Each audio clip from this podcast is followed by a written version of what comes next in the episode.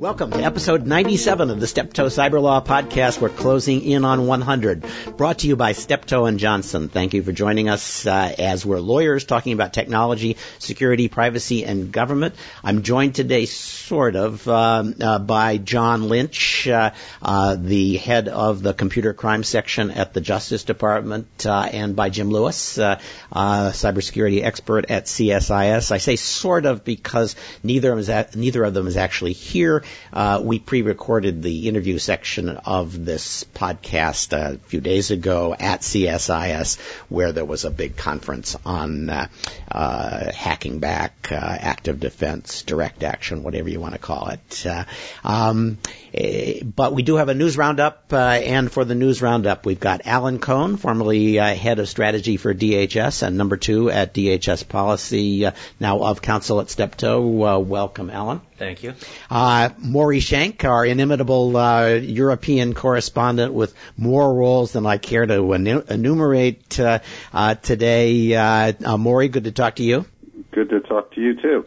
And Meredith Rathbone, uh, who's a partner in our international department, uh, doing a lot of export controls and uh, a leading expert on what's happening on the intrusion software uh, developments at Wassenaar. Hi, Meredith.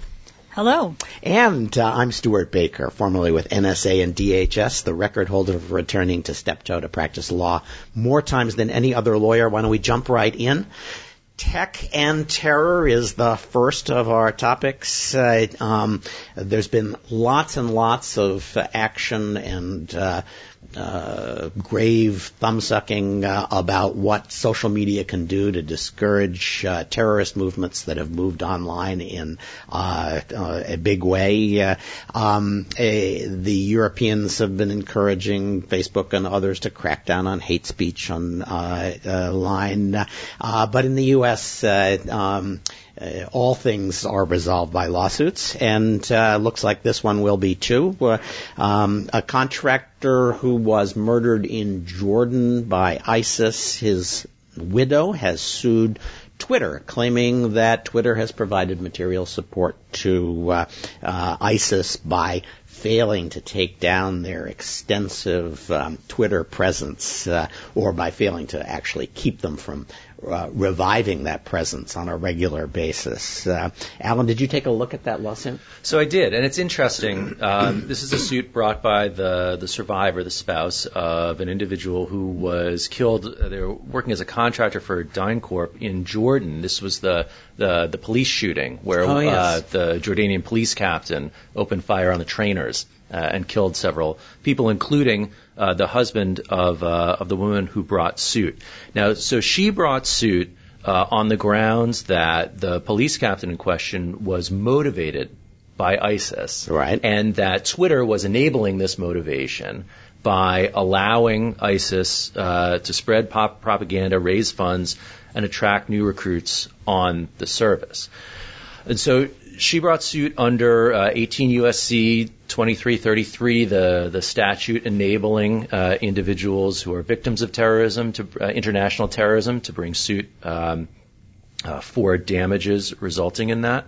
Um, and uh, although the statute uh, goes to um, uh, the commission of acts of violence, courts have held that material support meets the threshold uh, for actions under Section twenty-three thirty-three. So, and material support, if I remember, includes a lot of stuff. Uh, uh, a bank got tagged uh, with damages because they provided the, the, the they, they allowed the transfer of funds to the families of suicide bombers. Uh, uh, and then I think the Seventh Circuit uh, said. Uh, Um, was it the Holy Land Foundation uh, uh, was liable? Uh, I forget now what the Holy Land Foundation did. Uh, funding for uh, oh, that was Hamas funding, yes, right? Hamas funding. Uh, and and they said, oh, but we're only funding the good parts of Hamas. And uh, Judge Posner said, uh, you know, this is a little like giving a uh, a gun to a uh, a five-year-old. Uh,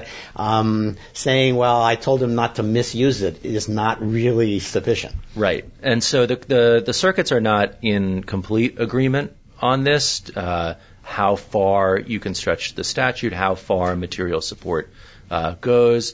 The question here, and it's relevant for all uh, social media companies and, and really internet communications companies, is, is you know, how much, if you can get over that hurdle, which seems the, each of these hurdles will be challenging, that seems perhaps the easier one. The question is, how much can a company like Twitter or somebody else ignore the problem or knowingly allow this type of activity to go on? Uh, what's the threshold for the action that they need to take before they're going to be considered acting? Yeah, and f- failing to do anything, I think, exposes them to risks. Uh, they do have a Section two thirty exemption uh, that says uh, uh, people who, who provide uh, fora for communication online are not responsible for what's said online.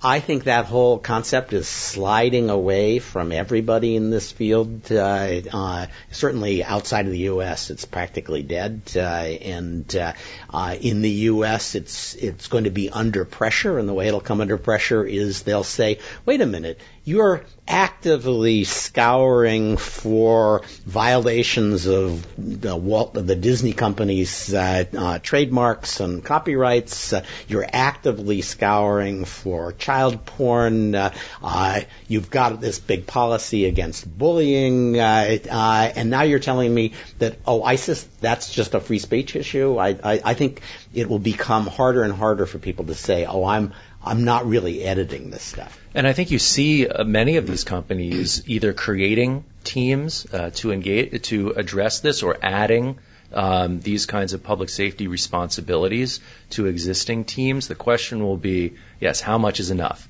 How much do those teams need to do? And it's and it is uh, different than the typical, you know, let everyone communicate as they wish posture that we, we sometimes think about with social media.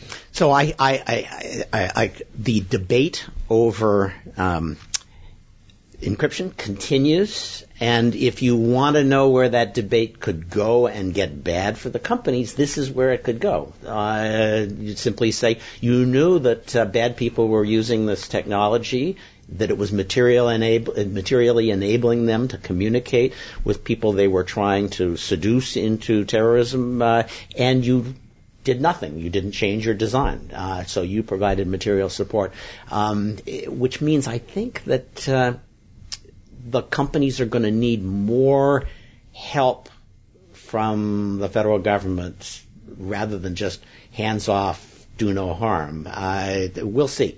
Uh, but I think this this issue, once it gets into the courts, once the uh, plaintiff's bar gets their teeth into it, uh, it's never going to go away. Yes, I think that's right.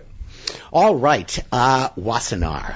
Uh, there was a big hearing on Wassenaar implementation. Maybe you should take a running leap at this, Meredith, and, and bring us up to date on what the Wassenaar proposal was and why it's turned out to be so remarkably controversial. And I should say, uh, we have worked on that for uh, a coalition of companies, so we probably, everybody who's listening to this should take our views with at least a small grain of salt. A small grain of salt. Uh, well, so because we're right, that's why they that should only take a small grain of salt. Uh, so, so this, uh, so first of all, for, for anybody who's uninitiated, the Wassenaar Arrangement is this, uh, multilateral, um, uh, group of countries, uh, mostly the U S, uh, Western Europe, Australia, Japan, so on, uh, that, uh, set a common list of, of items to be controlled for export. And, uh, a couple of years ago, they started to focus on cybersecurity issues, and um, came up with this rule to restrict the export of intrusion software. And to be fair to the writers at Wassenaar, uh, they don't actually restrict the exploits themselves, but they restrict essentially everything that surrounds them. So they restrict uh, the technology and the hardware and the software used to generate or communicate with or deliver intrusion software, uh, which is defined quite broadly. Uh, so anyway, that was agreed to at Wassenaar back in late twenty thirteen, and the U S, uh, un- unlike its typical practice, did not implement it right away. It held off because I think the U S government officials started to get a sense that there were issues with this. Uh, and sure enough, there were. So they published a proposed rule uh, back in May of last year, and industry just exploded. Uh, two hundred sixty-five comments were filed in response to that rule, uh, pretty much universally negative and vehemently negative. And, uh, and so the government officials ever since have been taking notice. Uh, Congress has been taking notice. Uh, industry has been speaking loudly, uh, and But this is the first hearing, right? The, the Congress has not um, held hearings on this until last week. That's right. So last week, uh, it culminated, at least up to this point, in a hearing, a joint hearing by the House Oversight and Government Reform Subcommittee on Information Technology and the House Homeland Security Subcommittee on Cybersecurity. And uh, it was a fascinating hearing. There were there were four government officials uh, present, uh, B I S, D H S, and two people from state. I I, um, I I can't help asking about the two people uh, from state, because that turned out to be a flashpoint in the discussions between the Hill and the State Department. What was what was the story there? Uh, yeah, so they had originally invited uh, the the director of um, one of the director of conventional arms threat reduction, who's the person who uh, oversees the negotiations at Wassenaar on behalf of the U S government.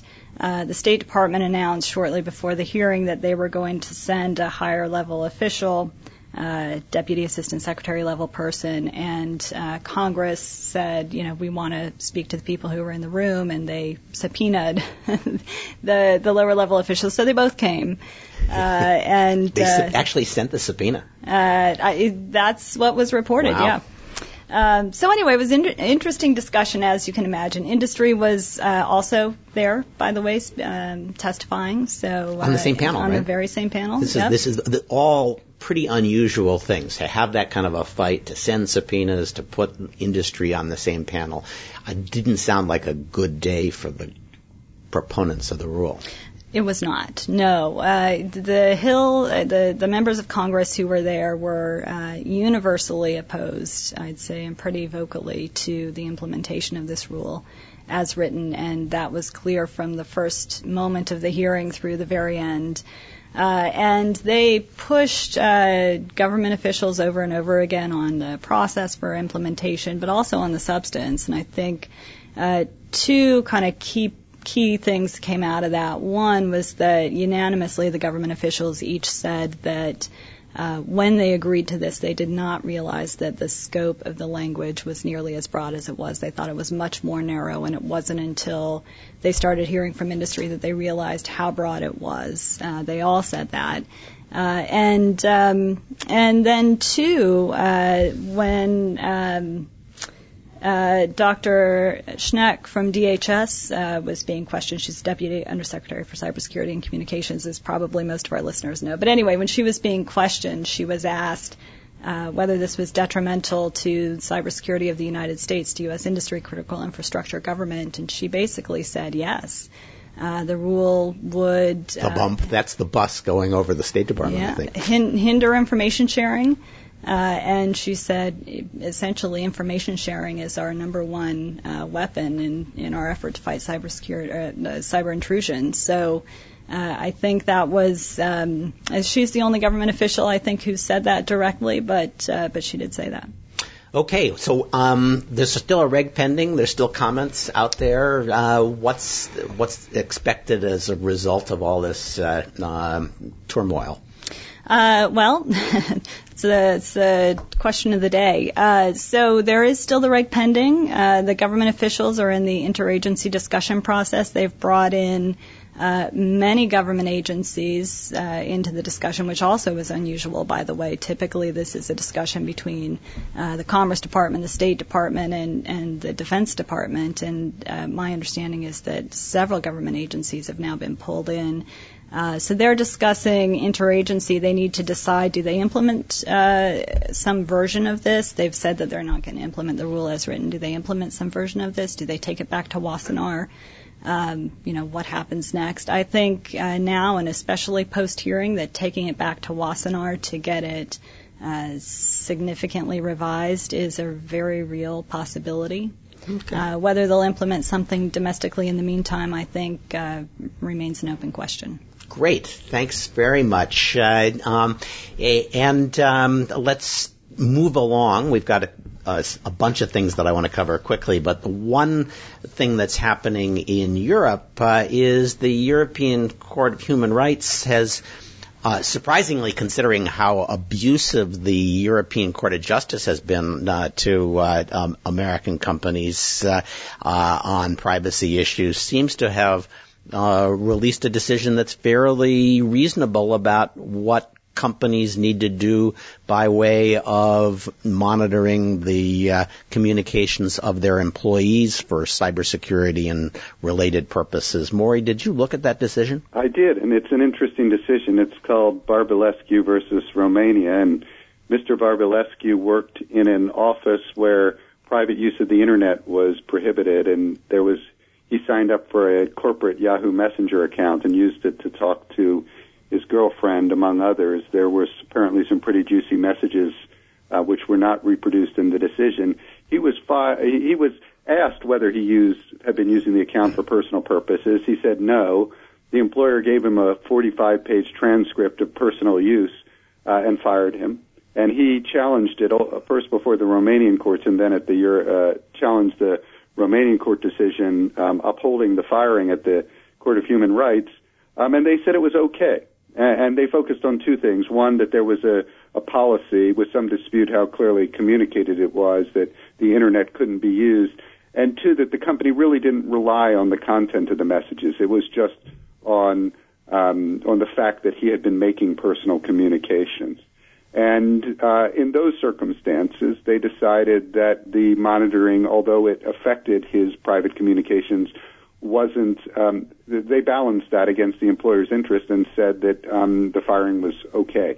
Okay, well, that's uh, you know that that suggests a very fact-bound analysis of the problem, but a willingness to balance means that uh, some security measures, which really essentially require that you Uh, monitor every keystroke that your employee takes on uh, employees take on the network. That um, if you can show that's necessary to protect against exfiltration of data by hackers, might uh, might stand up to uh, um, even a data protection human rights analysis. Yeah, ab- absolutely. I mean, I think the two important points for employers are one that it is a balancing analysis, so you've got to show that it's a reasonable approach you've taken, and two, that you have to communicate to your employees very clearly what it is that you are doing. And and I, th- but I think it's interesting, the balancing, you know, uh, they said there's a privacy right here. The European Court of Justice has seemed to completely lack a sense of humor on balancing, where in a series of cases, data retention, they wouldn't balance private against law enforcement, privacy against law enforcement, right to be forgotten, they wouldn't balance it against uh, freedom of expression, and in the safe harbor, they wouldn't balance it against, uh, you know, the, the risk that the U S government might go after the information. So this is a, uh, a surprisingly moderate decision by a court that's supposed to defend human rights, and I think here it did, but uh, not what we've been seeing out of Europe recently. Very cool. Um, so...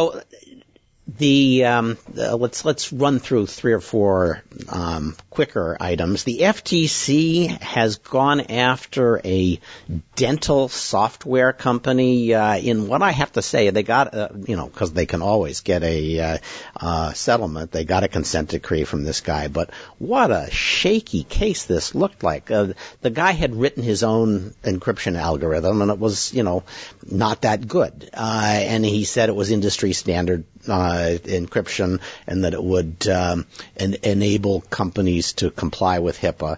Uh, and uh, the decision of the F T C to take this on when HIPAA's not real, HIPAA enforcement not really their problem, uh, when the encryption wasn't what was recommended, but it wasn't uh, something that uh, had been prohibited uh, by HIPAA, as far as I can tell. There was just a, a, a more standard, A E S, uh, that was uh, recommended. Uh, it, it was a surprisingly aggressive decision. They charged him two hundred fifty thousand dollars uh, for doing this, and seemed to have rested almost all of it on a notion that he shouldn't say it's a, a um, industry standard. Uh, and yet there's no indication, as far as I can see, that anybody's data was uh, affected uh, or at least compromised by the um, decision to offer this less good form of encryption. Uh, quite surprising, um, and actually not a decision that I suspect would survive the analysis that the LabMD case provided, which was you have to show some reason to believe that there's actually been a compromise rather than just a risk of compromise. So uh, uh news from the F T C. Uh, Maury, uh, the uh, E U cybersecurity laws are making their way in this grindingly slow process through the, the European Commission and European Union machinery. What was the latest step there? Um, there is a committee of the European Parliament, I believe, that has approved it just uh, last week, and it now has to be approved by the uh, by the whole Parliament and uh, and the European Council, and um, then it will, assumingly. Um, Uh, it, it will presumably then enter into force, and twenty-one months later it will have to be implemented. It will impose some new cybersecurity rules and um, and some reporting requirements for security breaches. All right, making making the process of adopting the Cybersecurity Act uh, look efficient and prompt uh, is the European Union cybersecurity rules. Uh, um, uh, the Let's see, what else has happened? Um, oh, cybersecurity attacks on industrial control systems. Uh, we should probably spend more time on this, but there's been a lot of talk about that and a lot of action, unfortunately, about yes, that. Yes, a couple of different things. Um, at the end of the year and in the beginning of, of this year, um, there was discussion about the um, intrusion at a, uh, a New York dam. Small dam turned out to not be uh, an incident of concern on its own, but illustrated how uh, hackers can come into uh, to a system like that. Um, and potentially get through, um, in that instance, from uh, using a wireless uh, a modem connection, um, but other ways into those types of systems. You had I C S CERT, um, DHS's Industrial Control System CERT, release its end-of-year report uh, talking about um, uh, the increase in um, in uh, in intrusions over the past year. And then we have two reports coming out of the Ukraine. Yeah, first they turned out the lights, uh, yes. and then they went after the airport. And now they turn after the airport. Um, and at least according to some reports, the um, the turning out the lights was uh, traced, apparently traced back to um, to the Black Energy three right. uh, module, Russian uh, module, and, and the, the reports about the the uh, Ukraine airport infrastructure uh, just coming out this morning about that. So more to see on that. Right, and it sounded like Black Energy was involved in that as well. Uh, now, although it may be that there is no part of the Ukraine critical infrastructure that doesn't have black energy installed, that may not mean that it's always what's being used. Yes, but, exactly. Uh, yeah, uh, uh, very troubling for uh, those of us who uh, had hoped we wouldn't have that kind of an attack. Uh, looks like it's going to be Uh, not the last resort, but the first resort, at least for the Russians. Yes, and no, and no longer perhaps a, a theoretical, but moving into the realm of a predictable surprise at this point. All right, uh, and uh, let's see. Um, N S A has put out a report on how it's going to implement uh, two fifteen, uh, the new program under the U S A Freedom Act, uh, uh, and um, it got Uh, ho-hum reviews, even from civil libertarians who seem to think it was fine. Uh, Yahoo settled an email surveillance uh, case, um, one of these um, special uh, cases brought by the uh, plaintiffs' bar uh, with enthusiasm. Uh, they had enormous potential damages. Uh, in the end, nobody got any money except the lawyers. Uh, it looks like they're going to get up to four million dollars. That's a dirt cheap settlement, it seems to me, and sets a precedent that suggests that these cases, even with standard uh, damages that are liquidated, uh, they're not the best investment for the plaintiff's bar. Uh, uh, and um, uh, James Clapper, the uh, Director of National Intelligence, now joins John Brennan, the Central Intelligence Agency Director, in the Hall of Shame, having been hacked by the same teenager uh, who social engineered his way into John Brennan's account. Yes. Uh, and one other thing that I thought was interesting uh, this week, The Intercept seems to be up to its uh, its normal tricks, having gotten uh, both the uh, the White House briefing memo uh, and the document that was distributed by the White House at that encryption meeting in Silicon Valley. Oh, yeah, the summit. Right. Yes. Um, and uh, and also getting some some uh, anonymous reports from White House uh Uh, and other officials who were briefed on the on the meeting, so doing a uh, a good job of continuing to pull out information uh, of the type that they uh, uh, they like to find. No surprises, surprises from, no, well, no, no surprises from the notes. Um, you know, uh, Tim Cook, uh, the Apple C E O, who has seemingly become the self-appointed kind of statesman for the uh, for Silicon Valley, uh, taking a hard line that they should simply overrule the F B I director on encryption and and just flat out state no back doors, and Loretta Lynch, the Attorney General, uh, being the one to to voice the counterpoint um, of needing to find the balance between privacy and national security. I don't know, Tim. You know, that's all going to go into the discovery file when they uh, bring the material assistance uh, lawsuit. Uh, you might want to be a little more cautious. Let's turn now to uh, our previously recorded uh, interview with John Lynch and Jim Lewis. For this interview segment, uh, we're taking advantage of the fact that uh, C S I S is sponsoring an entire day-long conference on uh, uh, active cyber defense. And um, John Lynch, who's the head of the Computer Crime and Intellectual Property Section at the Justice Department, is here. Uh, welcome, John. Thank you. Uh, John uh, has uh, uh, been on our program before, uh, Episode forty-one, uh, so uh, more than a year ago. Uh, this is an opportunity to catch up uh, yeah. on uh, what's changed and what hasn't. You might want to push that a little closer to you. Um, uh, and uh, Jim Lewis, uh, who is organizing the conference uh, and uh, uh, is one of the longtime thought leaders in cybersecurity, uh, is also here uh, uh, to perform the role of Greek chorus and one-liner supply. Uh, I, I do appreciate that, uh, Jim. So welcome. Uh, thank you, Stuart. Uh, so let's let's jump right into the hard part, uh, John. Uh, um, we're here to talk about active cyber defense, uh, which I, it, I have to say in itself is probably a defeat for whoever in the Justice Department a year and a half ago said uh, uh, hacking back isn't just illegal, it's a bad idea, uh, because it's a it's an increasingly thinkable idea. So I, I wanted to talk a little bit about policy. We can come back and talk about the law. Uh, but um, I gave you some examples the last time we, we talked of people who saw their data leaving their system uh, and had an hour or two to log on and, and get it back, and, and no hope of getting law enforcement involved in that um, period of time. Uh, the old N R A slogan comes to mind, uh, when seconds count, the police are only minutes away.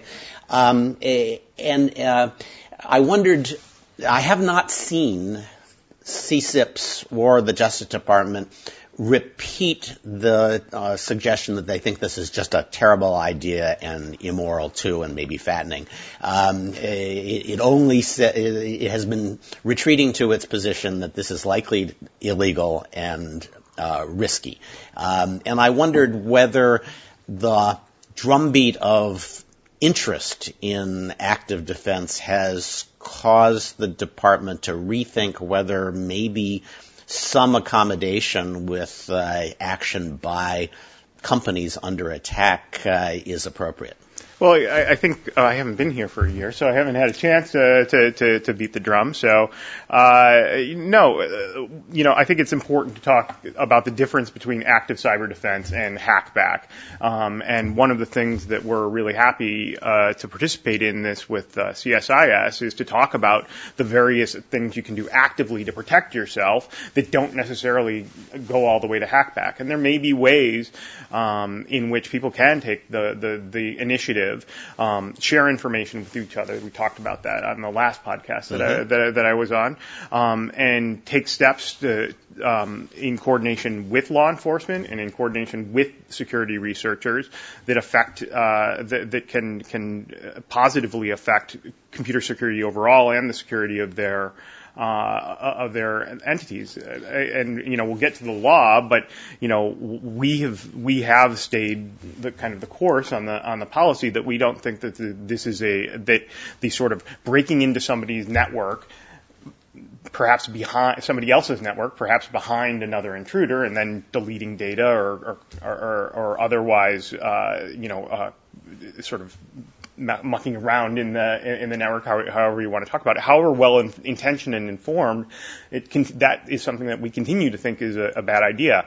But at the same time, we want to talk about the what are the limits of that, and we want to talk to security researchers about um, what technologies are out there that can help uh, people uh, that, that can help people protect their systems and. And, and in fact, you know, uh, get their expertise and then apply our expertise in the, in the law and, and our, our view from the policy and have a, have a good discussion and debate about it. So let me, let me try a, a, a different technology, which is pretty common, uh, uh, beacons. Uh, uh, there are arguably reasons to put beacons on uh, your uh, documents inside your network uh, if you want to enforce limitations on where documents are kept in particular parts of the network or whether people take them home uh, or not, and you want to know when somebody has done that. But it also has uh, potentially value, uh, value in tracking the guys who stole it uh, and indeed and maybe in, in seeing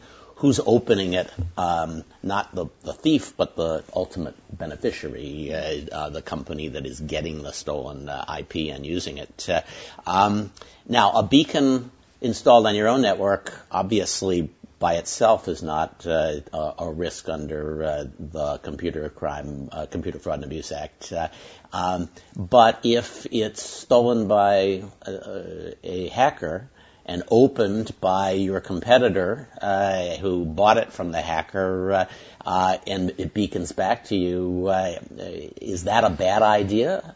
I think from a policy perspective, it uh, it is not. You know, that is something that it, that I think is in the realm of things that we're we're interested in, ta- in, in talking about. And I don't think that it is a bad idea. And you know, the actions that you're taking in installing a web beacon are on your you know on your system. Mm-hmm. Your, it, the fact that somebody then drags it over and it's activated on another system is not something that you yourself had, uh, you know, had the active uh, actions of, uh, of, of doing. That that's you know the bad guy, and it may have effects in on other people's computer systems. And I think when we talk about web beacons, we want to talk about okay, what is this going to do? I mean, I, you know, there's there's a difference between a web beacon that, for example, um, were to uh, you know. beacon back and simply say, I'm here, and you could conceive of, you know, sort of a logic bomb that says, you know, you open the Word document, uh, a Word document, and it doesn't find a, you know, particular file in the file system, that it's going to try to get root and delete everything, you know, in, uh, on the system. You know, I think those I think that's, are, that's a, those, those a are super beacon. Yeah, that's a super beacon, you know, but it, you, if you conceive of that sort of thing, you know, I think that, that would be something that, that, uh, from a policy perspective, we would, we would look at, uh, you know, we would look at differently, um, but but I think that, that I think that the sort of theory of you know tagging your stuff. I mean, we do that in phys- the physical world. The fact that you have a, a little metallic tab, or you know you. put one of those those new tile devices or something like that onto onto something you own, and somebody takes it out of your house, and you're when you get to when you get to my age, you need it for all for your yeah, wallet, well, your right, phone, yeah. everything. You just say, "Where the hell did I leave that?"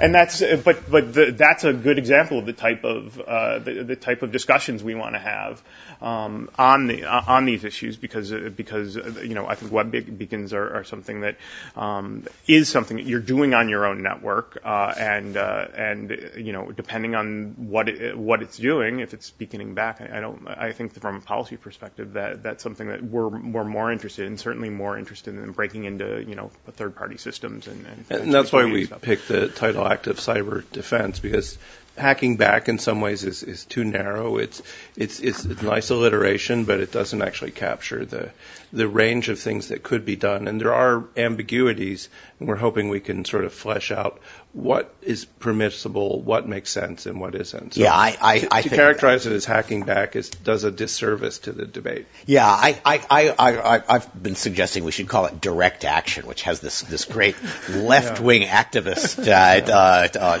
tone to it. Uh, But active cyber defense uh, uh, also works, except that it, it allows John to say he's for active cyber defense, by which he means he's against passive cyber defense. But uh, I know no one... the passive, passive cyber defense is also uh, uh, important as well.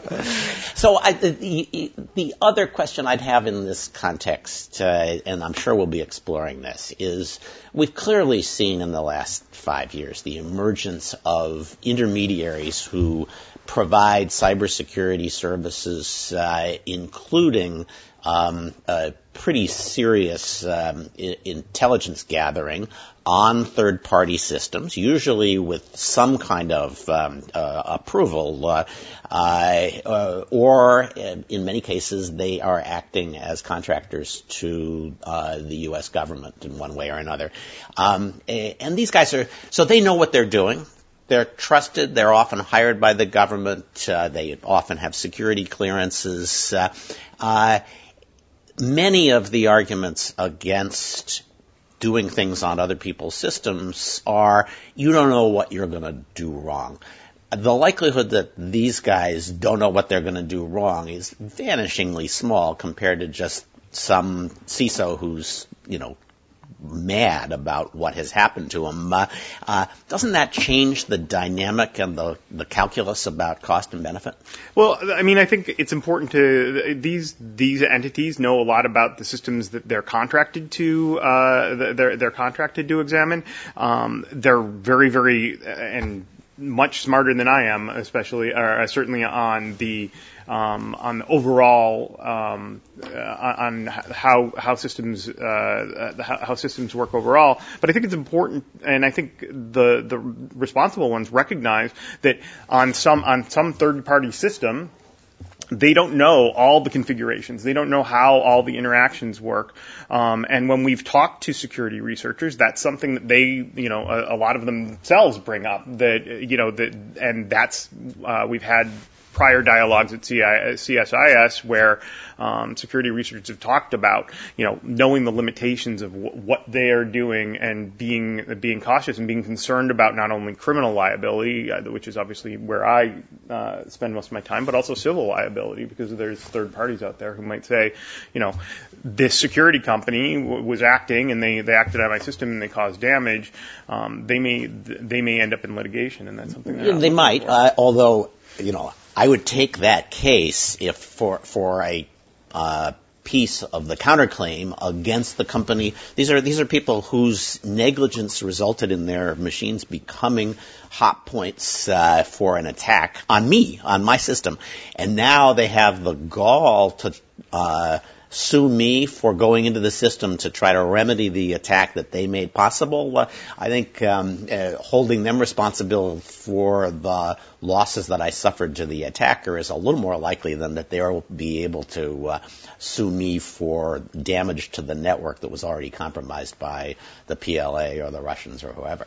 Yeah, I, I think that that is certainly an area where civil litigation is going to be, uh, you know, there's going to be a lot of lawyers who uh, make uh, make uh, make a dime time on... Not that on, there's anything wrong with that. Not that there's anything wrong with that. Uh, uh, um, you know, but that is that is a question. You know, at, at times people are saying, uh, people will say, you know, how could I protect my system against the P L A, against the, you know, uh, or, or against a, a nation state? Um, and, uh, and you know, and so they're going to say, I, I wasn't negligent. And I think that that is going to be a important debate in the in the civil realm. And, you know, we're, of course, watching the, those developments in that area because it, it has effects on, it's going to obviously have effects on criminal law because, you know, the, the and getting over into the legal side, the Computer Fraud and Abuse Act and, you know, related statutes have these civil and uh, criminal components. And a lot of the, uh, a lot of the sort of developments in the, in the law are coming now on the civil side. And it, some it, of those are good for us and some of them are, are, are not so great. You know, I, Knowing knowing um, some of our foreign friends a yes, little yeah. bit, uh, if I was doing this, um, what I would do is uh, I would um, use the intermediary point, uh, the system I capture to either transfer the data or capture. I would locate in a third-party country. And then when you hack back, um, I would tell that third-party country, I'm the F S B now, hey, look what I found the Americans doing on your system. Right. You could tie people into a lot of knots because suddenly you're being sued by France or India or, you know, you've got a whole... So there's a lot of ways you could make this fun from the uh, attacker's point of view. Yeah, although, you know, uh, if the French want to sue everybody who's breaking into uh, hot uh, uh, hot points uh, in their country, uh, uh, they've got a lot of lawsuits to bring. After all, we... We host more hot points than anybody in the mm-hmm. United States, and I haven't noticed that uh, there have been that many prosecutions. Uh, mm-hmm. um, it's, it, it's just that when we think about this, we have to remember that it, the opponents are dynamic. Yes. And they will change tactics to adjust to whatever we do. I, I, I was thinking you were going to suggest that they would uh, make all their hot points uh, be also uh, intensive care units in hospitals. Uh, I was thinking, you know, I would probably do it in O P M, and then let you guys have to break into O P M. Oh. Talk, talk your way out of that one. That, that's too easy. Uh, okay. Oh. So um, let's talk a little bit about the law, because I, I, uh, there are other legal approaches, either under existing law or changed law, um, and, that are worth thinking about, uh, and we'll talk about them some. Uh, one that I have been particularly enamored of, if if you believe that this is a good idea, uh, that or that there are some times when you need to play outside your network in order to defend it, uh, and you're worried about legal liability, it seems to me that probably the best approach uh, is to uh, talk to state or local law enforcement uh, officers and have them deputize you. Uh, uh, The statute has an express exemption for uh, protective and law enforcement intelligence uh, activities of state and local and federal uh, uh, law enforcement and intelligence. Uh, um, so uh, if you've got a sheriff or a, uh, an attorney general who uh, believes that uh, there are times when operating outside your network is a good idea, um, is there any... Uh, reason you can't just ask for authorization from them to, to carry out these activities? I mean, the, st- the statute does allow, as you say, uh, you know, lawfully authorized uh, activity, uh, you know, of, of a, but of a um, federal, local, or uh, state law enforcement agency. I think the deputization concept would be one that would have to be looked at and litigated. Um, I, I think the sort of scope of the ability of an uh, sort of a, a private entity to sort of just give a general authorization uh, would be uh, uh, would be. I think limited by the, the scope of the authority to begin with. I mean, to to have um, the deputy of uh, county in New, you know, Western New York or uh, where I'm from. Uh, I was I was thinking Joe Arpaio. Uh, yeah, uh, you know, to to sort he of would, say, he would make the hackers dress in pink too, and he got them. Perhaps.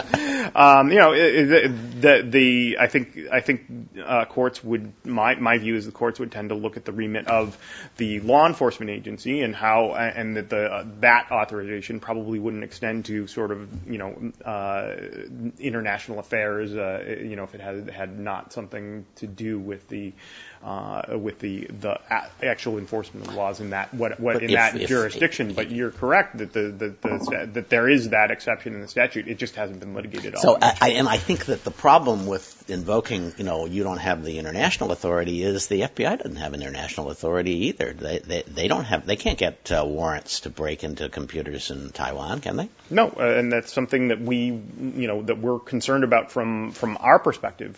Sovereignty and and our cooperative relationships internationally um, uh, from from law enforcement perspective are, are, are very important to us. One of the reasons that we're out there training and we're building our partnerships is so that when the F B I is, you know, they, they certainly have F B I agents overseas, but they're working shoulder to shoulder in many cases with our European partners, with with uh, partners down in, in South America and in Asia um, to address these problems. And so, you know, a lot of what law enforcement's uh, work Uh, in the cybersecurity area is building this sort of network so that, that we can exercise um, authorities within our sovereignty, but we can cooperate productively with our with uh, friendly nations and partner nations uh, all around the world, um, because there is no investigation that I'm in, involved with that doesn't have some international. Well, that, I you know let's follow that uh, uh, thread just a little. Um, I'm positing circumstances where you really have to move very fast, uh,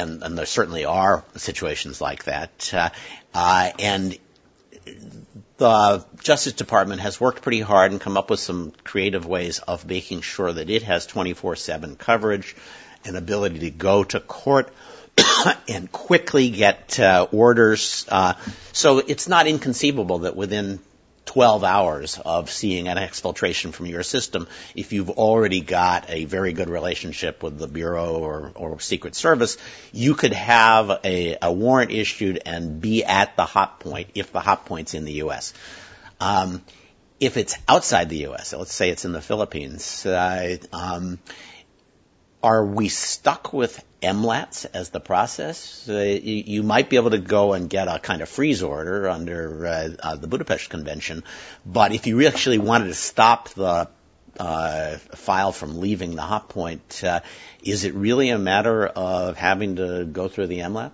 It doesn't necessarily have to be the the M LAT, and again, that's where the cooperative um, that's where the cooperative law enforcement part, uh, part goes in.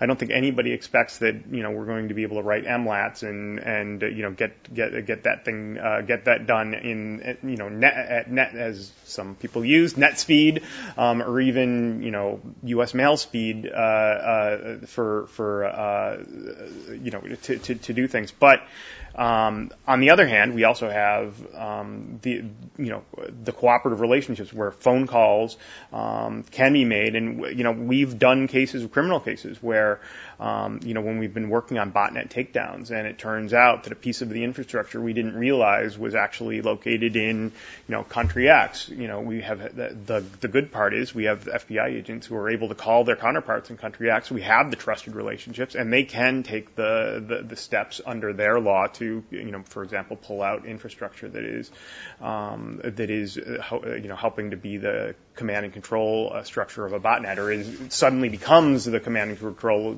um, structure of a botnet because somebody's fighting back. So I I, th- I assume also that the intelligence community has counterintelligence authority to, uh, uh, if they believe that this is a foreign government uh, stealing secrets uh, of um, uh, national importance from uh, uh, an American company, uh, they could pursue that, and they would not have to rely on M LATs. They could do, do direct action of their own to break in and disrupt or track the uh, uh, the attack. You're uh, you're more of the expert on the uh, on on intelligence authorities than I am, uh, but you know I, you're right that they do exist, and uh, and and the nature and scope of those is something that that I uh, tend to you know call Bob Litt or um, uh, others uh, in the intelligence community to opine on exactly what the the limit and scope of their authorities. I don't know, Jim, if you'd like to to throw in on that. I, I do think that this is something that we you know th- this is one of the many options, and this is in government one of the reasons why why we are trying to build our cooperative relationships among agencies as, as well as with our international partners. No, one of the things that troubles me about this discussion is it has an air of uh, unreality, and uh, it, it, it's kind of a, a sort of a very um, not particularly mature thinking, having worked with countries on issues like this, they, they tend to be rather touchy about their sovereignty. And uh, if they find out you've done something that violates their sovereignty, no matter how good an excuse you have, they're generally not happy about it. And the, the physical um, examples are, are compelling, that if if uh, a private individual kidnaps someone uh, under a court order, you know, all these child custody cases, doesn't go over very well. If an, the F B I was going to enforce the law in another country without coordination, it doesn't go over very well. So I think we haven't tested this yet. And Were, you could argue, sure, it's a covert action, not by an intelligence person, but by one of these contractors, and they aren't caught, okay, fine. But but were they to be caught, I don't think it would be a good outcome. And that's where I think we need to put this in a, in the context of how things really work in the world. Mm-hmm. I mean, it's not Silicon Valley where people send, say, I don't need no badges. No, you need a badge. And when it's they a catch stinking you, badge. I don't need no stinking badge. And when they catch you without the stinking badge, they're not going to be nice about it. Yeah, I, I as as uh, uh, uh, several uh, poor contractors who were doing uh, the Lord's work in fighting piracy uh, have discovered, they, they got caught in a typhoon. They ended up in Indian waters. The Indians found Uh, weapons in the hold of the ship that they were uh, using to protect uh, uh, commercial traffic, and they've been sentenced to five years uh, for uh, uh, uh, carrying out activities in Chinese in uh, Indian waters that they shouldn't have carried out. So yes, I, you're you're you're absolutely right. Uh, let me let me ask one last question about how one might change the law. You you made the point the last time we talked that Uh, creating a hole in the statute that says, well, you know, if you if, if it's your stuff, of course you can go after it, uh, would create uh, a lot of unintended consequences. Uh, and and I, that's a fair point, um, which leads me to the question um, why we wouldn't want a no-action letter procedure under the Computer Fraud and Abuse Act. Uh, that's what the S E C does in order to maintain enormous discretion under the securities laws to apply the law to uh, bad facts and at the same time to allow people who are doing reasonable things to do reasonable things. And the word authorization, which is, you know, utterly, might as well say it's a felony to do bad things with computers. Uh, if you're going to give content to that uh, in an increasingly complex world, you need to be able to say, well, there are certain things we're going to allow uh, and we're not going to prosecute. Uh, uh, wouldn't uh, a, a mechanism like that serve the interest of allowing exceptions to the broad sweep of the word authorization uh, without creating the risk of, um, you know, misuse of the exception? I, I think that that's a really great uh, point, and it's something that I, I think is part of what we are, um, you know, engaging in dialogue. I mean, we're not at a point where, you know, where we have the authority to write, you know, those, right. those kinds of no-action letters. Uh, you know, that usually, you know, we, we have, the Justice Department does that in, in certain areas like the Foreign Corrupt Practices Act, but those are those are governed by regulation. In the meantime, one of the things that we're doing here is we're engaging with the security uh, researcher community. Um, we're trying to, to sort of develop the conversation and be part of the conversation as the both the industry and thinking on this matures, um, because we want to make sure that the, the people who are doing good work can do that work. Um, and if there's an area where if that, you know, if our discussions show a gap in the lo- in the law, then I'm certainly going to be one of the fe- first people to, to to to jump up and say, look, we need to. This is this is something where we can write, um, or we can talk about an exception that um, protects good behavior, and we can write in a way that isn't going to isn't going to to create a, a hole in, in in in the statute. And I think, you know, part of that comes from, you know, a, a more mutual understanding uh, among the you know the the. sort of law enforcement community and the the security community. And I think, you know, again, uh, C S I S is doing great work in kind of convening us, and and um, and and it has to be something where, you know, we go in and say we respect, you know, security researchers. We don't. They're doing good work, and and many of them, even some people who might cross the line in, in something are, are, are, are often well-intentioned. On the other hand, I think the security researcher community has to see that we have a difficult job, and it's difficult, sometimes difficult for us, um, you know, when anybody can sort of say after the fact, hey, I was doing security researcher, uh, I was doing security research, you know, uh, you know, I, I sometimes tell this story about, you know, if a bank manager, you know, came in in the morning and found three guys in his vault who had tunneled up from the sewer, and they, you know, say, you know, you, and, and, we you thought know, you had our stuff. Yeah, you know, he says, you know, what are you doing here? And they say, hey, we're doing security research. We just proved that your bank were your your bank was vulnerable. Um, that uh, you know, that I don't think the bank manager would be terrifically happy uh, at, at that time, and I think there'd probably be at least one call to the to, to the police. Uh, you know, similarly here, we want to encourage the we want to encourage the good behavior. Um, we think that we have a lot of interlocutors that uh, Leonard Bailey from my section and others uh, have have have. Uh, Uh, have undertaken uh, with with really smart and really well-intentioned people from the security community who want to develop the conversation and want to develop it in a productive way. And I'm one hundred percent behind that, and I'm one hundred percent thinking about ways that we can protect the security researcher community and the and the and the, and the bring some maturation, further maturation to the process and to the thought for all of us, so that we can make a so that we can make a effective cooperation. Um, it's not going to be something that's done this week or this month or even five years from now, but it is something that I think we're going to continue to do. Well, I think we we would certainly welcome that. Let me let me close with a different topic. Uh, after endless uh, um, back and forth and delays and uncertainty, the Cybersecurity Act uh, just suddenly uh, showed up, uh, signed by the president as part of the omnibus. Uh, uh, it's, it famously says, notwithstanding any other law, you can do certain things, share information, uh, have defensive measures, monitor networks. Uh, um, what Actual and, and many of the laws that it is notwithstanding are laws that you're responsible for, for overseeing. Um, what changes do you actually see, expect uh, to come as a result of that? And what are you starting to see people prepare to do that they couldn't do before?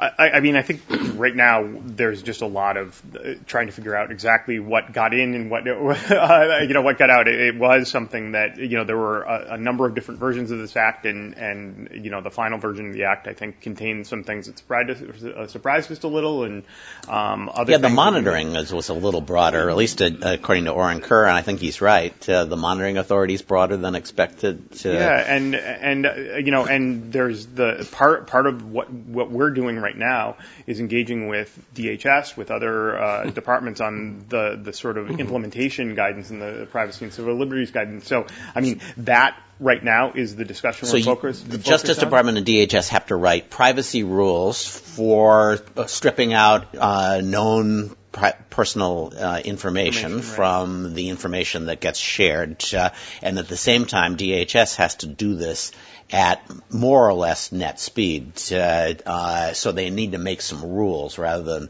you know, have their lawyers review the stuff. Uh, um, those those rules don't necessarily apply to the private sector, but they could have some impact because the private sector also has some responsibilities there. Uh, so I guess the question is, uh, who's drafting them, uh, and uh, how fast do you expect that process to be? Well, the the deadlines are tight. Uh, it's a sixty. Uh, there's at least for interim guidance, we need uh, I think sixty days is is uh, is the first deadline.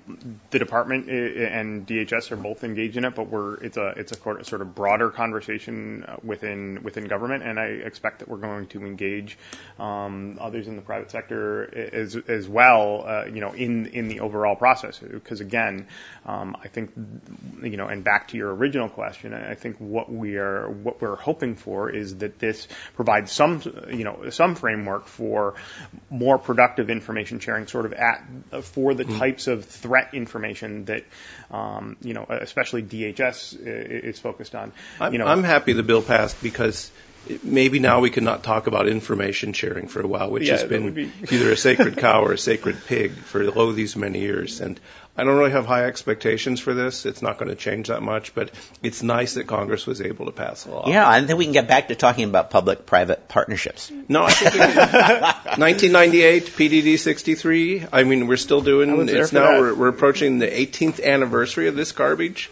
When, when I hear this discussion, though, when a couple years ago I said that a lot of what we're doing is like the movie The Man Who Shot Liberty Valance, where you move from private justice to the formal system in the West. And that is still the path we're on uh, in the Internet in general. It's different because the borders are, are different. Um, but sometimes when I listen to this uh, hackback or active defense debate, I think maybe it's not the man who shot Liberty Valance. Uh, maybe it's Pirates of the Caribbean. So, uh...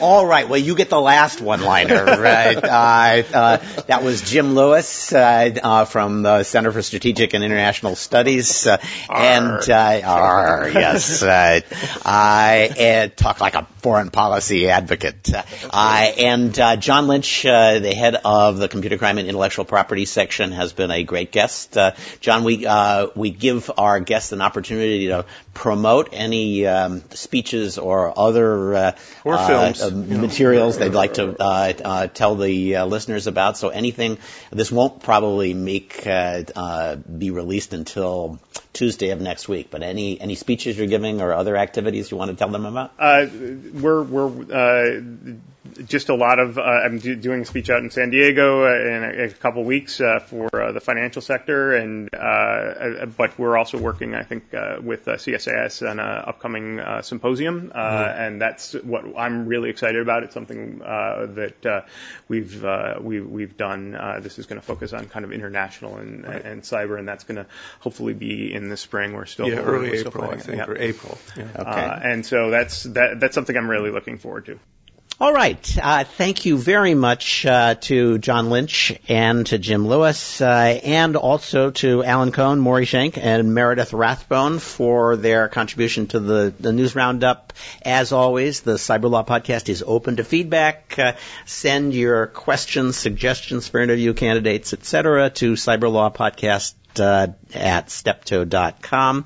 I should say we usually ask people if they've got any uh, speaking engagements coming up, and I wanted to flag at least two that I was doing. I don't know, Alan, do you have any?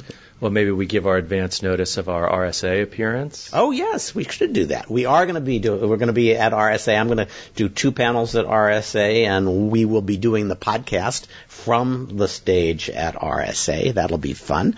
Uh, I'm going to be uh, talking about Europe and cybersecurity and the safe harbor on Wednesday uh, in a Uh, event, uh, uh, call-in event that is sponsored by the Federalist Society.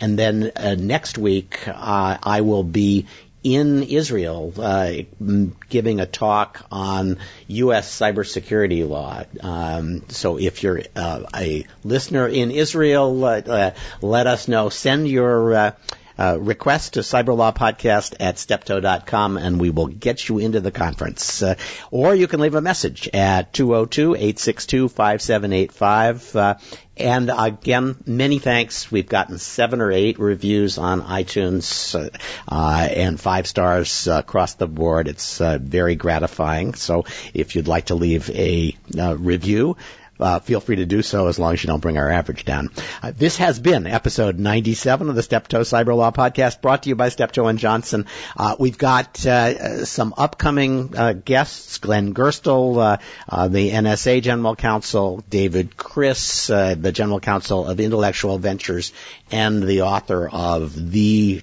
uh, most Uh, detailed book on uh, cyber uh, and uh, surveillance law, uh, and Amit Ashkenazi of the I N C B uh, in Israel, uh, who I'll be interviewing while I'm over there. We hope you'll join us for all of those as we once again provide insights into the latest events in technology, security, privacy, and government.